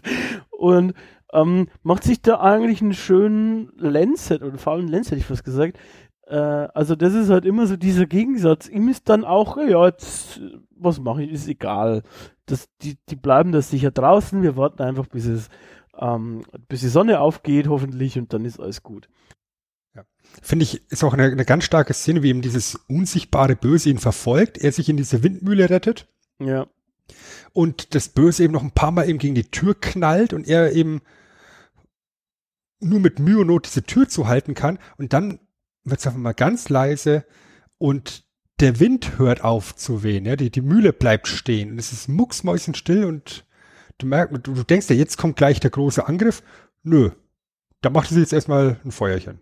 Macht er sich ein Feuerchen und äh, dann kommen heute halt die kleinen Ashes angerannt und ich habe auch gedacht, irgend, kommt sicher jetzt irgendwie Pipi-Kaka-Scherz beim ersten Mal, also dass er sozusagen irgendwie den, den Kleinen, den er verschluckt hat, auspupst oder so.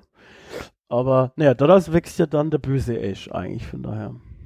Ja. Finde ich auch sehr smart, dass man da tatsächlich Produktionskosten gespart hat, indem man dann im Endeffekt nur eben die zwei Stufen zeigt. Ihm wächst ein Auge aus der, aus der Schulter und das nächste, was du siehst, ist dann eben Schnitt von nach, nach draußen.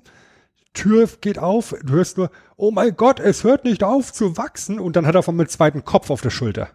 Ja, ja. Also, dass man gar nicht eben sieht, wie dieser zweite Kopf wächst, sondern ja, du hast auf einmal einen zweiten Kopf und dann, auf einmal wird der Körper immer, immer mehr geteilt und mehr geteilt und dann gibt es dieses, diese Art Wettrennen durch den Wald, ja. bis dann eben dann der zweite Ash aus ihm rausploppt. Ja, also Schulter. genau, bis er komplett rausfällt eigentlich, oder beziehungsweise es schaut dann eher so aus wie Zellteilung oder so irgendwas. Richtig, ge genau, richtig. Und dann ist er irgendwie da und das ist halt auch nett, wie du vorher schon gesagt hast, ne? So gut bin ich gar nicht. Schießt ihn dann, weil er ist auch, im Prinzip ist er auch kein guter Typ, Ash. Ne? Also wir schauen ihm nicht gerne zu, weil er der gute Typ von nebenan ist. Er ist eigentlich ein Dulli. Ja, er ist, er, er ist ein Typ von nebenan, aber kein guter. ja. Ja, und ich meine, das, ohne, ohne jetzt zu viel zu spoilern, aber das ist auch im Endeffekt genau der Aufhänger für die Nachfolgeserie dann, ähm, Ash vs. Evil Dead, wo er halt als Dulli der ist, weil er eine Tussi beeindrucken wollte, aus dem Necronomicon vorliest und damit halt, äh, ja, wieder Scheiße baut er ist halt immer auch eigentlich zuerst auf sein, auf sein Wohl aus. Also ihm ist ja auch eigentlich scheißegal. Also er will ja auch nicht irgendwie das Böse besiegen, sondern er möchte nach Hause. Deshalb sucht er sich das Buch und eigentlich erst als Sheila empführt wird, möchte er auch dann später den anderen noch helfen. Er möchte eigentlich ihr helfen, wahrscheinlich damit er wieder mit ihr ähm, richtig geil rumbumsen kann, wie wir in den 80ern gesagt haben. Dementsprechend, ähm, ja, Ne? Da kann er auch ein bisschen noch mit seinem Auto rumfahren. Das ist, das ist bestimmt sein Anspruch. Hätte ich gesagt. Vermutlich. Ja. Du merkst, dass es äh, von der ganzen Ausrichtung her eben dieser ganz krasse Wandel ist, weg von dem klassischen Horrorfilm, was Tanz der Teufel 1 war, über diesen Horrorfilm mit Slapstick-Elementen, was Tanz der Teufel 2 war. Und hier sind wir halt bei einem Slapstick-Film mit Horrorelementen. Das ist eine komplett neue Ausrichtung. Ähm, aus meiner Sicht ist das der Film, der mir aus der Trilogie am meisten Spaß macht, aber trotzdem. Bei mir ganz klar, wobei ich sagen muss, ich weiß gar nicht genau, also was ich da voranschicken muss eben, ich weiß nicht genau, ob ich überhaupt den ersten Teil jemals gesehen habe. Also ich kenne den zweiten Teil, aber ich bin mir nicht sicher, ob ich überhaupt den ersten jemals gesehen habe, weil also ich kann mich echt nicht daran erinnern, um ehrlich zu sein. Ich muss jetzt auch das nicht wirklich nachholen. Ich bin kein so ein großer Horror-Fan und wenn ich mir auch die Budgets anschaue, ne, der erste hat irgendwie 350.000 äh, Dollar Budget gehabt, der zweite dann schon zehnmal so viel und jetzt hier bei Armee der Finsternis sind es 11 Millionen Dollar, also nochmal mehr als dreimal so viel, ähm, wurde auch immer mehr reingesteckt ja, und ich weiß nicht, wie gut der Horror gealtert ist, ähm, wenn er auch noch so low-budget-mäßig war. Bin ich jetzt Wobei ehrlich ich, gesagt nicht so richtig ein Fan von, glaube ich. Wobei ich glaube, dass so Low-Budget-Horror tatsächlich besser altert als so, so, so CGI-Horror mit Kunstblut und noch und nöcher. Das könnte sein, ja. Ja, das kann natürlich jetzt auch wieder viel nostalgische Verklärung sein an der Stelle. Mhm. Ich habe die, die ersten beiden Filme tatsächlich mal aus der Videothek auf Videokassette ausgeliehen damals. vor, vor vielen, vielen Jahren. Und habe mir die an einem Wochenende mal ange, äh, angeschaut. Einfach um eben die Trilogie voll zu machen. Hab vorher halt Armee der Finsternis gesehen gehabt und dann eben die beiden anderen erst. Ja. Was mir an Armee der Finsternis halt so gut gefällt, im Gegensatz zu den anderen beiden, ist, dass wir eben aus der Hütte rauskommen. Ja, dass die Welt offener wird. Ja, Tanz der Teufel 1 und 2 sind fast komplett in dieser dunklen Hütte, in der dunklen Nacht gedreht. Und bei Armee der Finsternis hast du, ja, ich sag mal, die erste Dreiviertelstunde findet am helllichten Tag statt. Ja. Erst dann, wenn er, mit, wenn, wenn er da eben in der, in der Windmühle den Kampf mit den Mini-Ashes hat, wird's dunkel und ab dann ist es im Endeffekt für den Rest des Films dunkel. Also du hast ja echt so ziemlich genau bei der Hälfte des Films diese, diesen imaginären Cut. Bis hier war es dunkel, äh, bis hier war es hell, jetzt wird's dunkel, jetzt kommt die Armee der Finsternis, die Army of Darkness. Das ist äh, auch ganz nett vom Stilmittel her. Sobald es dunkel wird, kommt das Böse, das wissen wir ja alle. Da kommen die Monster. Ja, da ist er auch eigentlich relativ konsequent auch im, im zweiten Teil auch gewesen und im ersten, naja gut, da war halt auch weniger Geld. Also es, es braucht auch ein bisschen das Dunkel, damit das Böse überhaupt kommen kann in der Welt, weil beim zweiten Teil ähm, war es ja auch so, dass zum Beispiel, äh, da ist ja Ash dann auch besessen mal und er wird zum Beispiel in einer Szene äh, also entbesessen, nee, macht, wird er nicht mehr besessen, ähm, einfach nur durch Sonnenlicht. Also das quasi Sonnenlicht hat ihn geheilt, mehr oder weniger.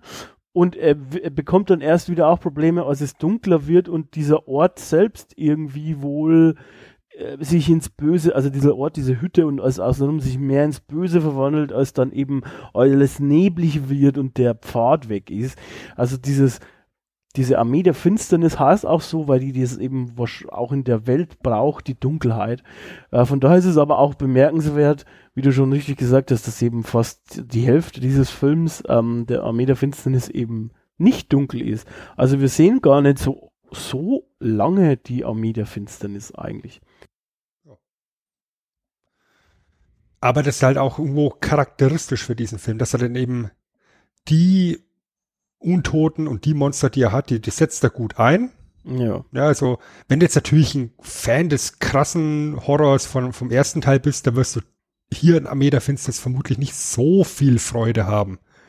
Ja, als wenn du einen krassen Horrorfilm sehen willst, äh, ich, es glaube ich tatsächlich so, dass das einzig wesentliche Blut, was du siehst, ist die Fontäne aus der Grube. Ja. Ja, Also was war's. so auch in die, in, äh, also vor allem an den ersten so erinnert. Ähm, ja. Also ansonsten werden halt sehr viele Untote durch die Gegend geballert. Da fließt aber nicht wirklich Blut und ähm, Bei den Skeletten sowieso nicht und Skelette sowieso nicht. ja. Das liegt in der Natur der Dinge.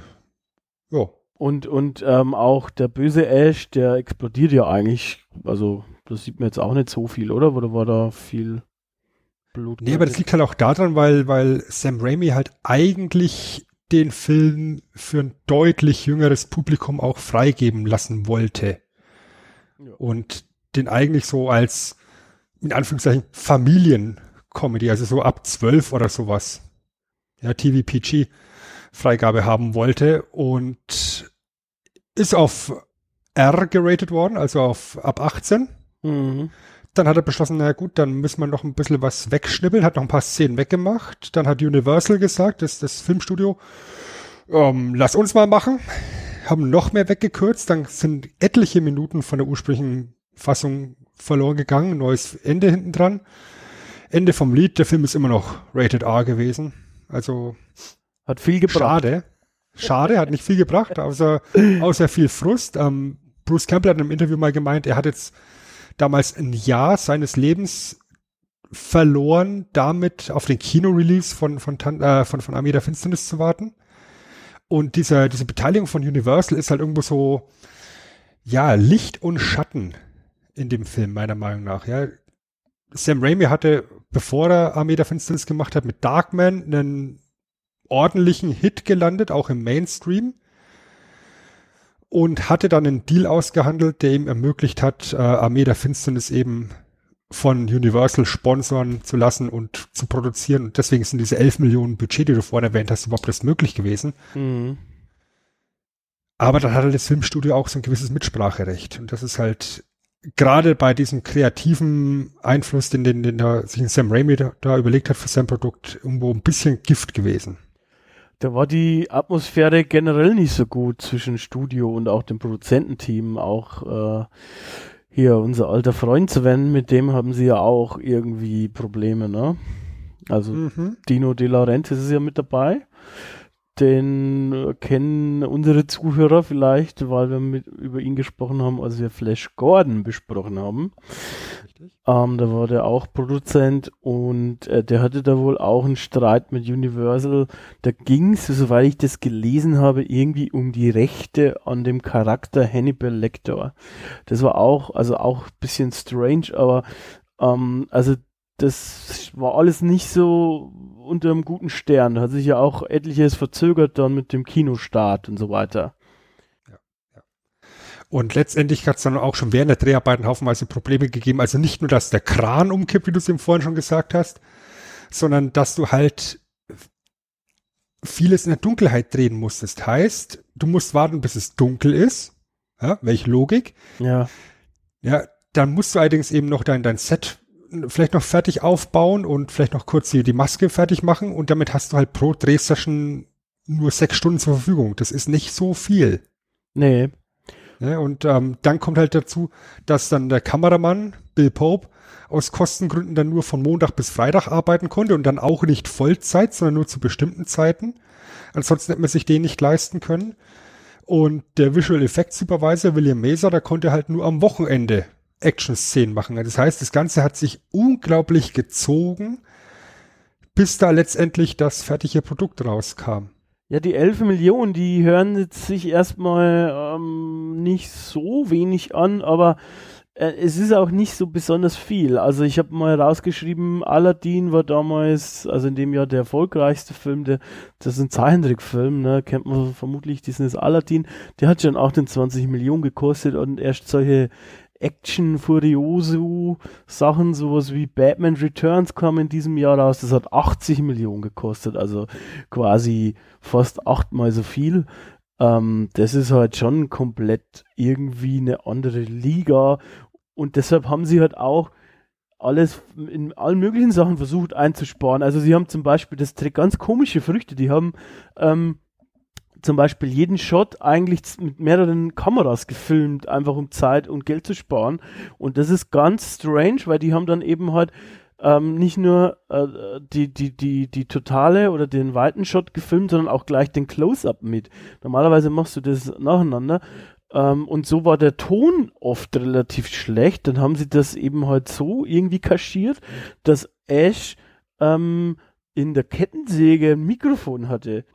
Und damals war das mit dem Funk äh, noch nicht so mega geil. Die haben da quasi durch den Stumpf, also die Kettensäge, haben dann quasi da durch ähm, eben das Kabel gelegt, durch seinen Arm im Prinzip durch und dann hinten in der Halterung von der Schrotflinte hatte er einen Transmitter, der da schon reingepasst hat und da war eben dann das Zeug drin. Also das ist schon irgendwie abgefahren, was die da gemacht haben.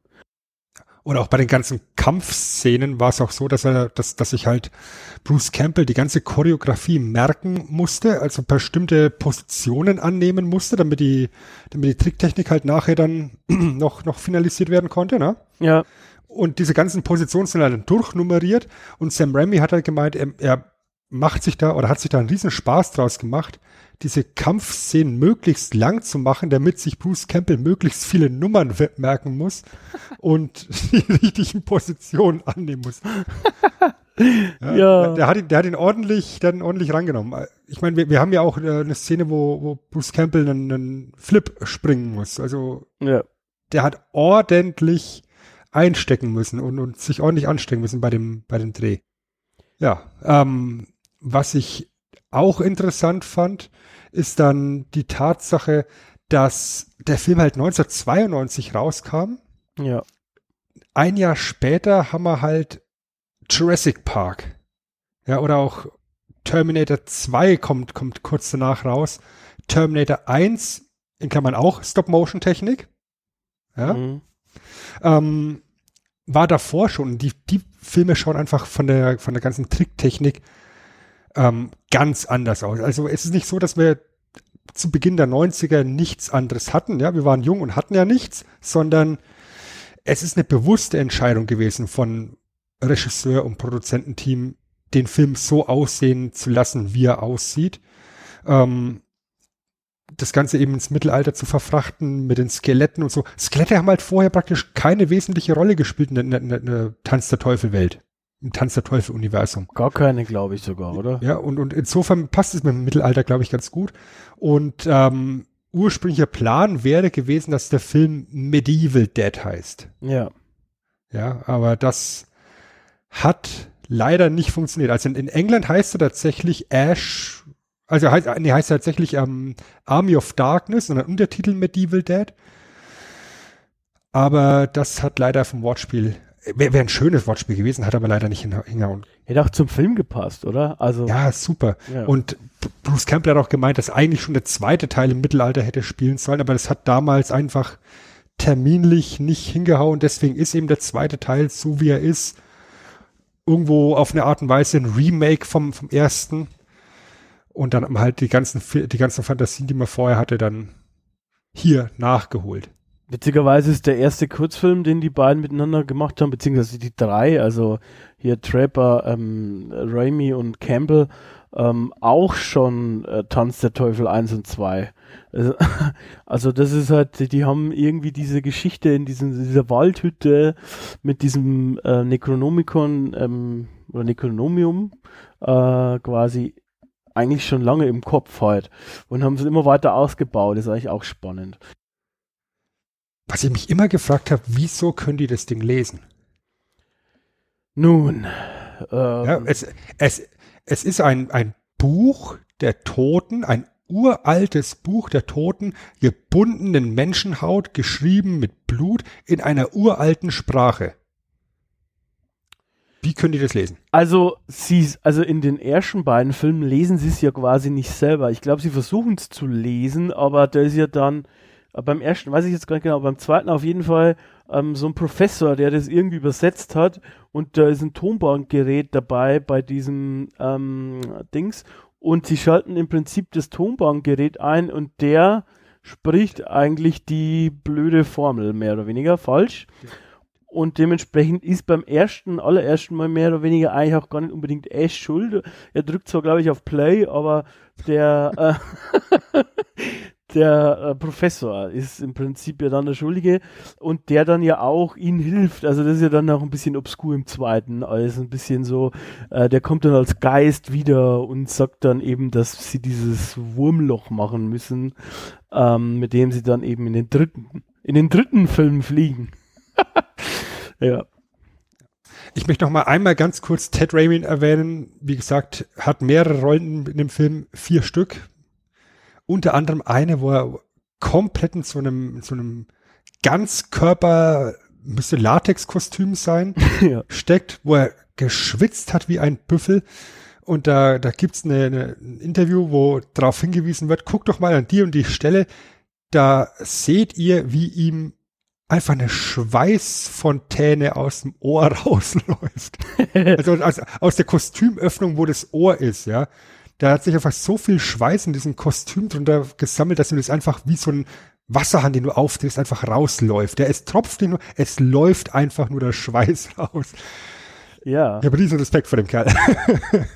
Ja, es ist schon, schon auch witzig, dass er einfach mindestens viermal zu sehen ist. Es ist, glaube ich, gar nicht so ganz genau bekannt, wie viele. Ähm, er ist auch nicht bei jedem gecredited.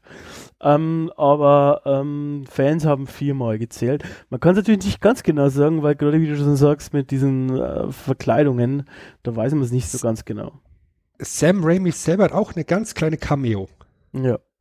Ja, und zwar ist er Teil der Armee der Finsternis, wenn sie auf die Burg zustürmen. ja, da muss man aber wirklich ganz genau hingucken, weil er dann äh, in Zivil damit rennt.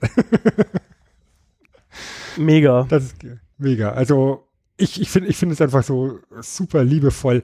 Ähm, wir müssen natürlich auch ganz kurz die Filmmusik erwähnen. Ähm, das Theme, das, das Main-Theme ist von Danny Elfman. Das hört man auch, dass es ein Danny Elfman-Theme ist. Mhm. Also da sind, da sind sehr viele Elemente, die man dann teilweise später auch in Batman wieder hören könnte, mit drin. Allerdings die, die Richtung, bitte die, der restliche Soundtrack ist dann von Joe, äh, Joseph Luduka. Ja, Fun Fact, der wurde auf dem Poster falsch geschrieben. Habe ich gelesen. Wie du schon sagst, der, er hieß, der heißt ja Joe, also auf dem Post, Poster stand wohl Joseph ähm, nicht Loduca, sondern Joseph D. Luca. Also die haben quasi D und L vertauscht. Ist doch auch wunderschön. Toll. Ähm, ist bekloppt. Es ist echt bekloppt. Im Prinzip, ähm, ja, es ist halt ein echt toller Kultfilm, der, also für den man halt eine Ader haben muss, glaube ich. Also ich würde jetzt nicht jedem uneingeschränkt empfehlen, aber wenn du generell, sag ich mal, auf so einem Trash-Filme so ein bisschen stehst oder auf so ein bisschen Slapstick mit so kleinen Gore online oder eben wenn ihr, wenn ihr lachen musstet bei den Vor bei den Szenen und so weiter, die wir gerade beschrieben haben, dann natürlich gerne anschauen. Äh, für Leute, die den früher schon mal gesehen haben, schaut ihn euch einfach nochmal an. Es es, die Zeit verfliegt. Er kostet nicht viel. Ich habe ihn auf Prime gesehen, kann man es mal dazu sagen. Da gibt es nur die eine Fassung, ja, weil wir haben ja, wie Sven schon erwähnt hat, ähm, ich glaube drei, vier Fassungen im Prinzip. Da gibt es die Kino-US-Version, die Europa-US-Version, dann gibt es irgendwie die Version fürs amerikanische Fernsehen und so weiter. Ähm, die Deluxe-Version mit ähm, Director's Cut, die auch die, das andere Ende hat und so. Das gibt's alles digital leider nicht. Da müsste man sich die Blu-ray, glaube ich, oder, naja, auf der Blu-ray war es auch nicht drauf. Also muss, da müsst ihr ein bisschen recherchieren. Ihr, ihr schafft es. Ähm, dann äh, kommt ihr auch an die Version, die euch am meisten zusagt. Aber ansonsten ist es eigentlich schade, dass Bruce Campbell und Sam Raimi nicht mehr so häufig zusammengearbeitet haben, in dem Sinn, dass eben halt, ja, er als Hauptdarsteller auch mit agiert. Also ich hätte eigentlich, um ehrlich zu sein, so um 2000 rum oder so, hätte ich gern nochmal irgendwie so einen Film mit den beiden gesehen. Das wäre ganz schön gewesen. Also ich schaue gerade mal auf, auf, auf schnittberichte.com, da ist eine sehr lange Liste mit verschiedenen Fassungen. Ja. Ähm, auch für die, für die unterschiedlichen Märkte teilweise unterschiedliche Fassungen. Ja. Natürlich dann auch wieder daran, daran gemessen, wann wird das Ding ausgestrahlt. Ne? Also Anfang der, der 90er schaut die, die Wertung wieder ganz anders aus wie in den 2000ern. Also da ist, da ist echt schwer, die, alle drei Buchstaben groß geschrieben, Fassung von Armee der Finsternis zu finden. Weil es eben so viele verschiedene gibt. Das Skurrile ist halt, dass gerade auch so viele Schnittversionen gemacht wurden damals von Filmen, um sie eben vor der Indizierung oder Beschlagnahmung zu bewahren. Und wenn das dann doch passiert ist, hat man halt dann nochmal einen Schnitt gemacht, weil praktisch jede neue Version, die du veröffentlichst, wird wieder als eigener Film geprüft. Ja, das heißt, du kaufst dir jedes Mal so ein bisschen Zeit, bis dann die Bundesprüfstelle für damals auch jugendgefährdende Schriften, mittlerweile jugendgefährdende Medien, das Ding wieder vom Markt zieht. Ja. Es ist, es ist absurd. Es ist einfach so, so, ein, so ein endloser Kampf zwischen Amt und Kreativen. Ja, das ist halt, es ist halt, aber ich meine, äh, unter unseren Zuhör Zuhörern sind, glaube ich, auch viele Gamer und gerade so um 2000 rum und so. Also diesen Prozess, den kennt man, der ist ein bisschen argwöhnisch, was ihr auch ähm, interessant ist, dass eben halt nicht nur für uns äh, gemacht worden ist, sondern halt auch teilweise echt für den amerikanischen Markt drei verschiedene Versionen. Und ich weiß nicht, ob das so häufig vorkommt, um ehrlich zu sein. Kann sein, dass ich mich da jetzt in den Nesseln setze, dass das auch üblich ist, aber ähm, ja, das fand ich da doch irgendwie interessant. Dennoch gibt es, glaube ich, also da bin ich irgendwie drüber gefallen, es gibt, glaube ich, eine DVD, die ich glaube, die Director's Cut oder so. Müsst ihr mal schauen. Da gibt es tatsächlich eine, die sozusagen die Version ist, die Sam Ra Raimi am nähersten ist. Ob das dann die ist, die euch am besten gefällt, keine Ahnung. Ich habe die, die Kinofassung im Prinzip gesehen. Ich fand die auch gut. Also im Prinzip so krass mega entscheidende Szenen. Ähm, vielleicht ist da noch die, die du erwähnt hast, ähm, eben mit, mit Henry am relevantesten, aber die anderen Sachen sind oft nur Kleinigkeiten, dass da irgendwas fehlt oder so. Ähm, bis aufs Ende halt. Na, ne? also das Ende ist natürlich schon ganz anders. Und ich würde durchaus sagen, den Film kann man sich oder sollte man sich auch heutzutage angucken. Ich persönlich bin jetzt auch nicht so der mega Horror-Fan. Ja, also muss nicht sein. Und wenn ich mir Horrorfilme angucke, dann tatsächlich eher die, die durch brillante Psychologie ankommen anstelle von einfach nur Gewalt um der Gewalt wegen. Also ich, ich bin zum Beispiel kein Freund von Saw und Hostel und diesen ganzen Torture-Porn-Scheiße da, ja. Das ist mir, das ist mir einfach zu, ja, zu brutal und, und zu bekloppt brutal, ja. Hier bei, bei, bei Armee der Finsternis ist es halt so, der ist natürlich gewalttätig, ja. Teilweise sehr gewalttätig, aber so gewalttätig und so übertrieben, überspitzt gewalttätig, dass es gar nicht ernst nehmen kannst. Wie gesagt, wenn da, wenn da eine kleine Blutfontäne rausgekommen wäre aus der Grube, dann wäre es wahrscheinlich krasser gewesen, als wenn da gefühlt 3000 Liter Blut hochspritzen. Ja, und auch die, die, ganzen Charaktere und der Kontext. Es handelt ja niemand so, äh, rational ist das falsche Wort, aber irgendwie ähm, normal in dem Sinn, äh, hier sieht er übertrieben eigentlich, also überzeichnet. Ähm, ja. die, die, die, die blauäugige Holde Maid im Prinzip, die dann der Böse entführt, dann unser Ash, der irgendwie ein Dulli ist, aber so ein, wie so ein Actionheld aus den 80ern, einen dummen Spruch nach dem anderen drauf hat. Hier Lord Arthur, wo du am Anfang denkst, das ist irgendwie so ein steriler, tyrannischer König oder sowas. Also du hast eigentlich nur solche Archetypen irgendwie und alles ist so ein bisschen überspitzt. Also in dem ganzen Kontext, das damit reingeschmissen, kannst du es eigentlich auch gar nicht komplett für ernst nehmen. Klar, es hat so Momente wie die Verfolgungsjagd und so, ähm, aber es ist halt einfach schon ja, eine deutliche Horrorkomödie, würde man wahrscheinlich heutzutage sagen, aber schon mit deutlichen großen Komödie. Also schon ähm, auf witzig gemacht. Und das ist im Endeffekt auch das, was man eben, was eben die, die klassischen Tanz der Teufel-Fans dem Film zur Last legen, dass es eben viel zu lustig ist und das Franchise durch den Dreck zieht und keine Ahnung. Aber es ist halt auch gar nicht mehr, der, der, der, es ist ja nicht mehr, mehr das gleiche Genre, in dem wir uns bewegen. Es ist kein Horrorfilm mehr. Ja. ja es ist eine Komödie. Und zwar eine ganz klassische Slapstick-Komödie mit Bugs Bunny-Einflüssen, mit den Three Stooges, die da referenziert werden, noch und nöcher. Und alles in allem ist es eine riesengroße One-Man-Show.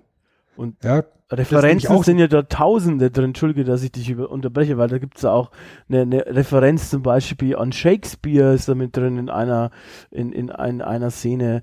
Ähm, der, an, an Terminator habe ich gelesen, so zum Beispiel eine Referenz drin sein, weil eben Ash zum Beispiel einmal die Schrotflinte so hält wie bei Terminator, also falsch rum. Ähm, das sind, das sind einfach, die haben sich da auch einen Spaß draus gemacht, weißt du, das sind halt einfach. Schau mir in die Augen, Kleines. Ja, genau, die haben sich dann Spaß draus gemacht und du merkst es. Du merkst, glaube ich, ähm, oft bei Leuten, die kreativ sind, die was machen, so wie wir zum Beispiel auch hoffen, dass ihr hört, dass wir hier das Ganze mit Herzblut, mit Herzblut, mit, Herzblut. Her mit Herzblut und Leidenschaft machen. Da muss ich gleich lauter werden. Äh, ähm, merkt man das halt da auch.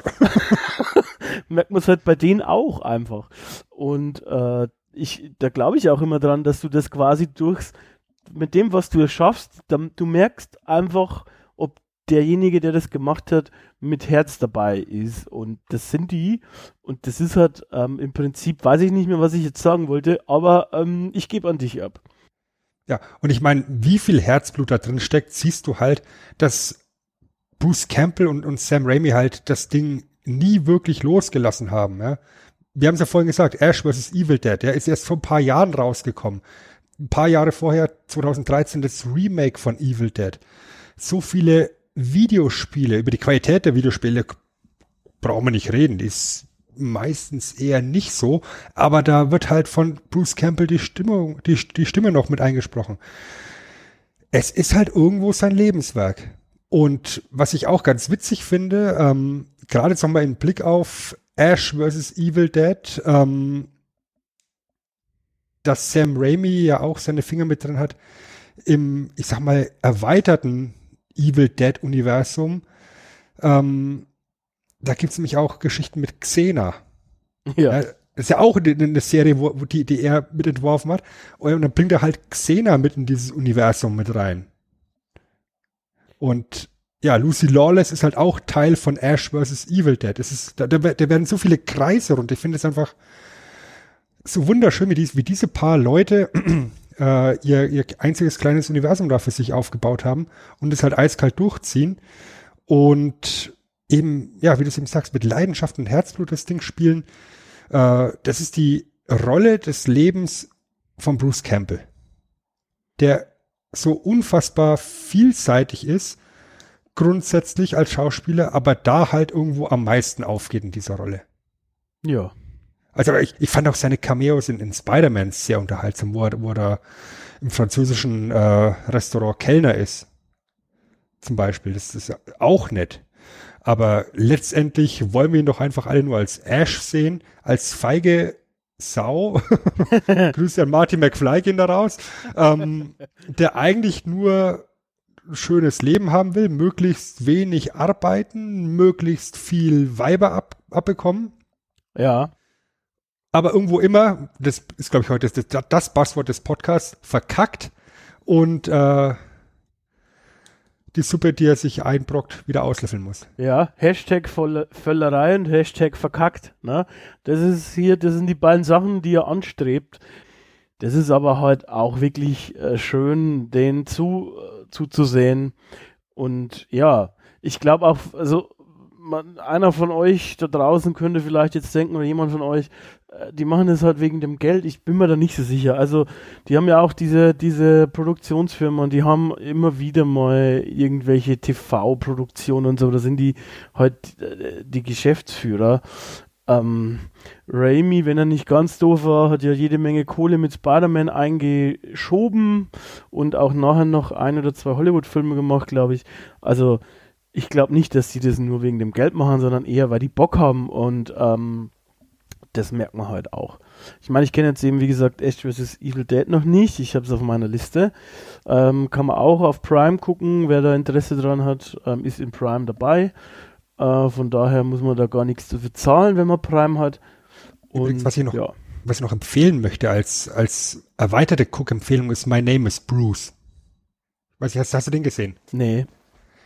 Der ist von 2007, ein Film von Bruce Campbell über Bruce Campbell mit Bruce Campbell.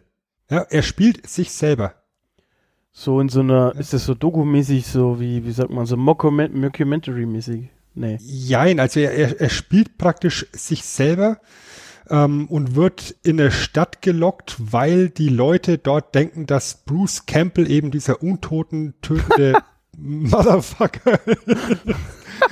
Sehr gut. Also er, er spielt im Endeffekt einen, einen ja, sich selber einen B-Movie-Schauspieler auf dem Karrieretief, hat so einen Durchhänger und äh, die Leute denken, er wäre wirklich so, ein so ein Dämonenkiller.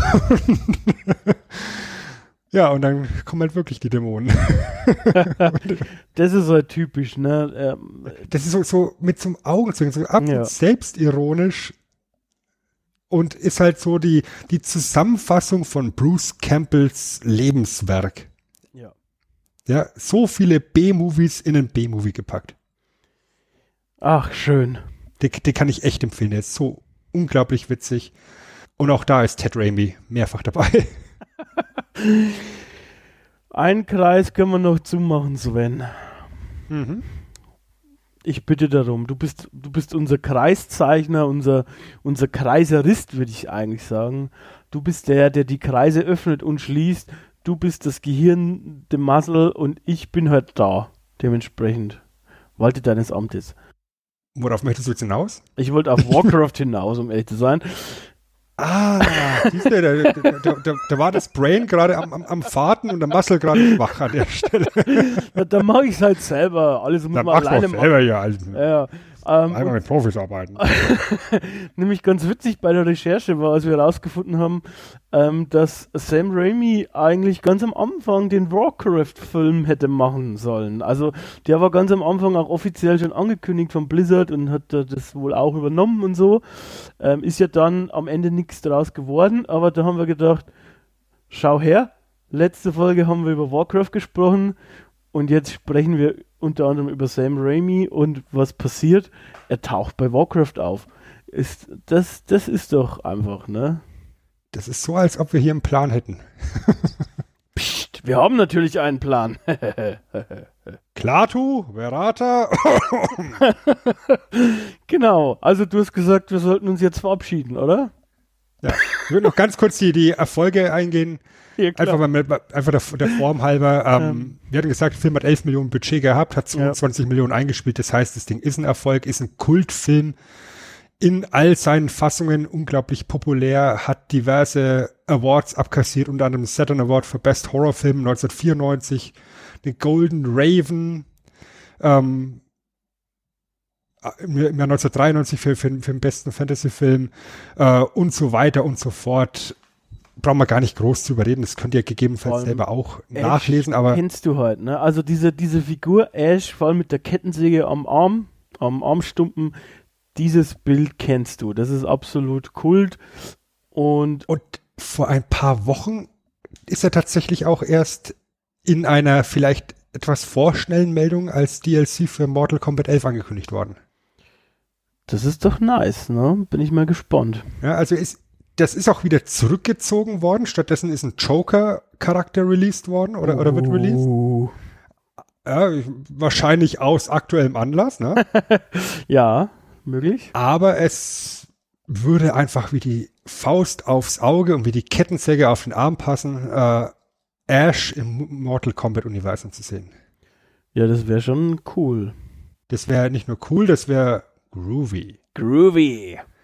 Und was man auch sagen muss, gerade wenn ihr euch den Film auf Englisch anschaut und vor allem anhört, da werdet ihr sehr, sehr viele Sprüche hören, die nicht nur Referenzen sind auf Filme, die ihr vielleicht vorher schon gesehen habt, sondern auch sehr viele Sprüche, die ihr von so einer ganz hinlänglich bekannten Videospielfigur namens Duke Nukem auch hört.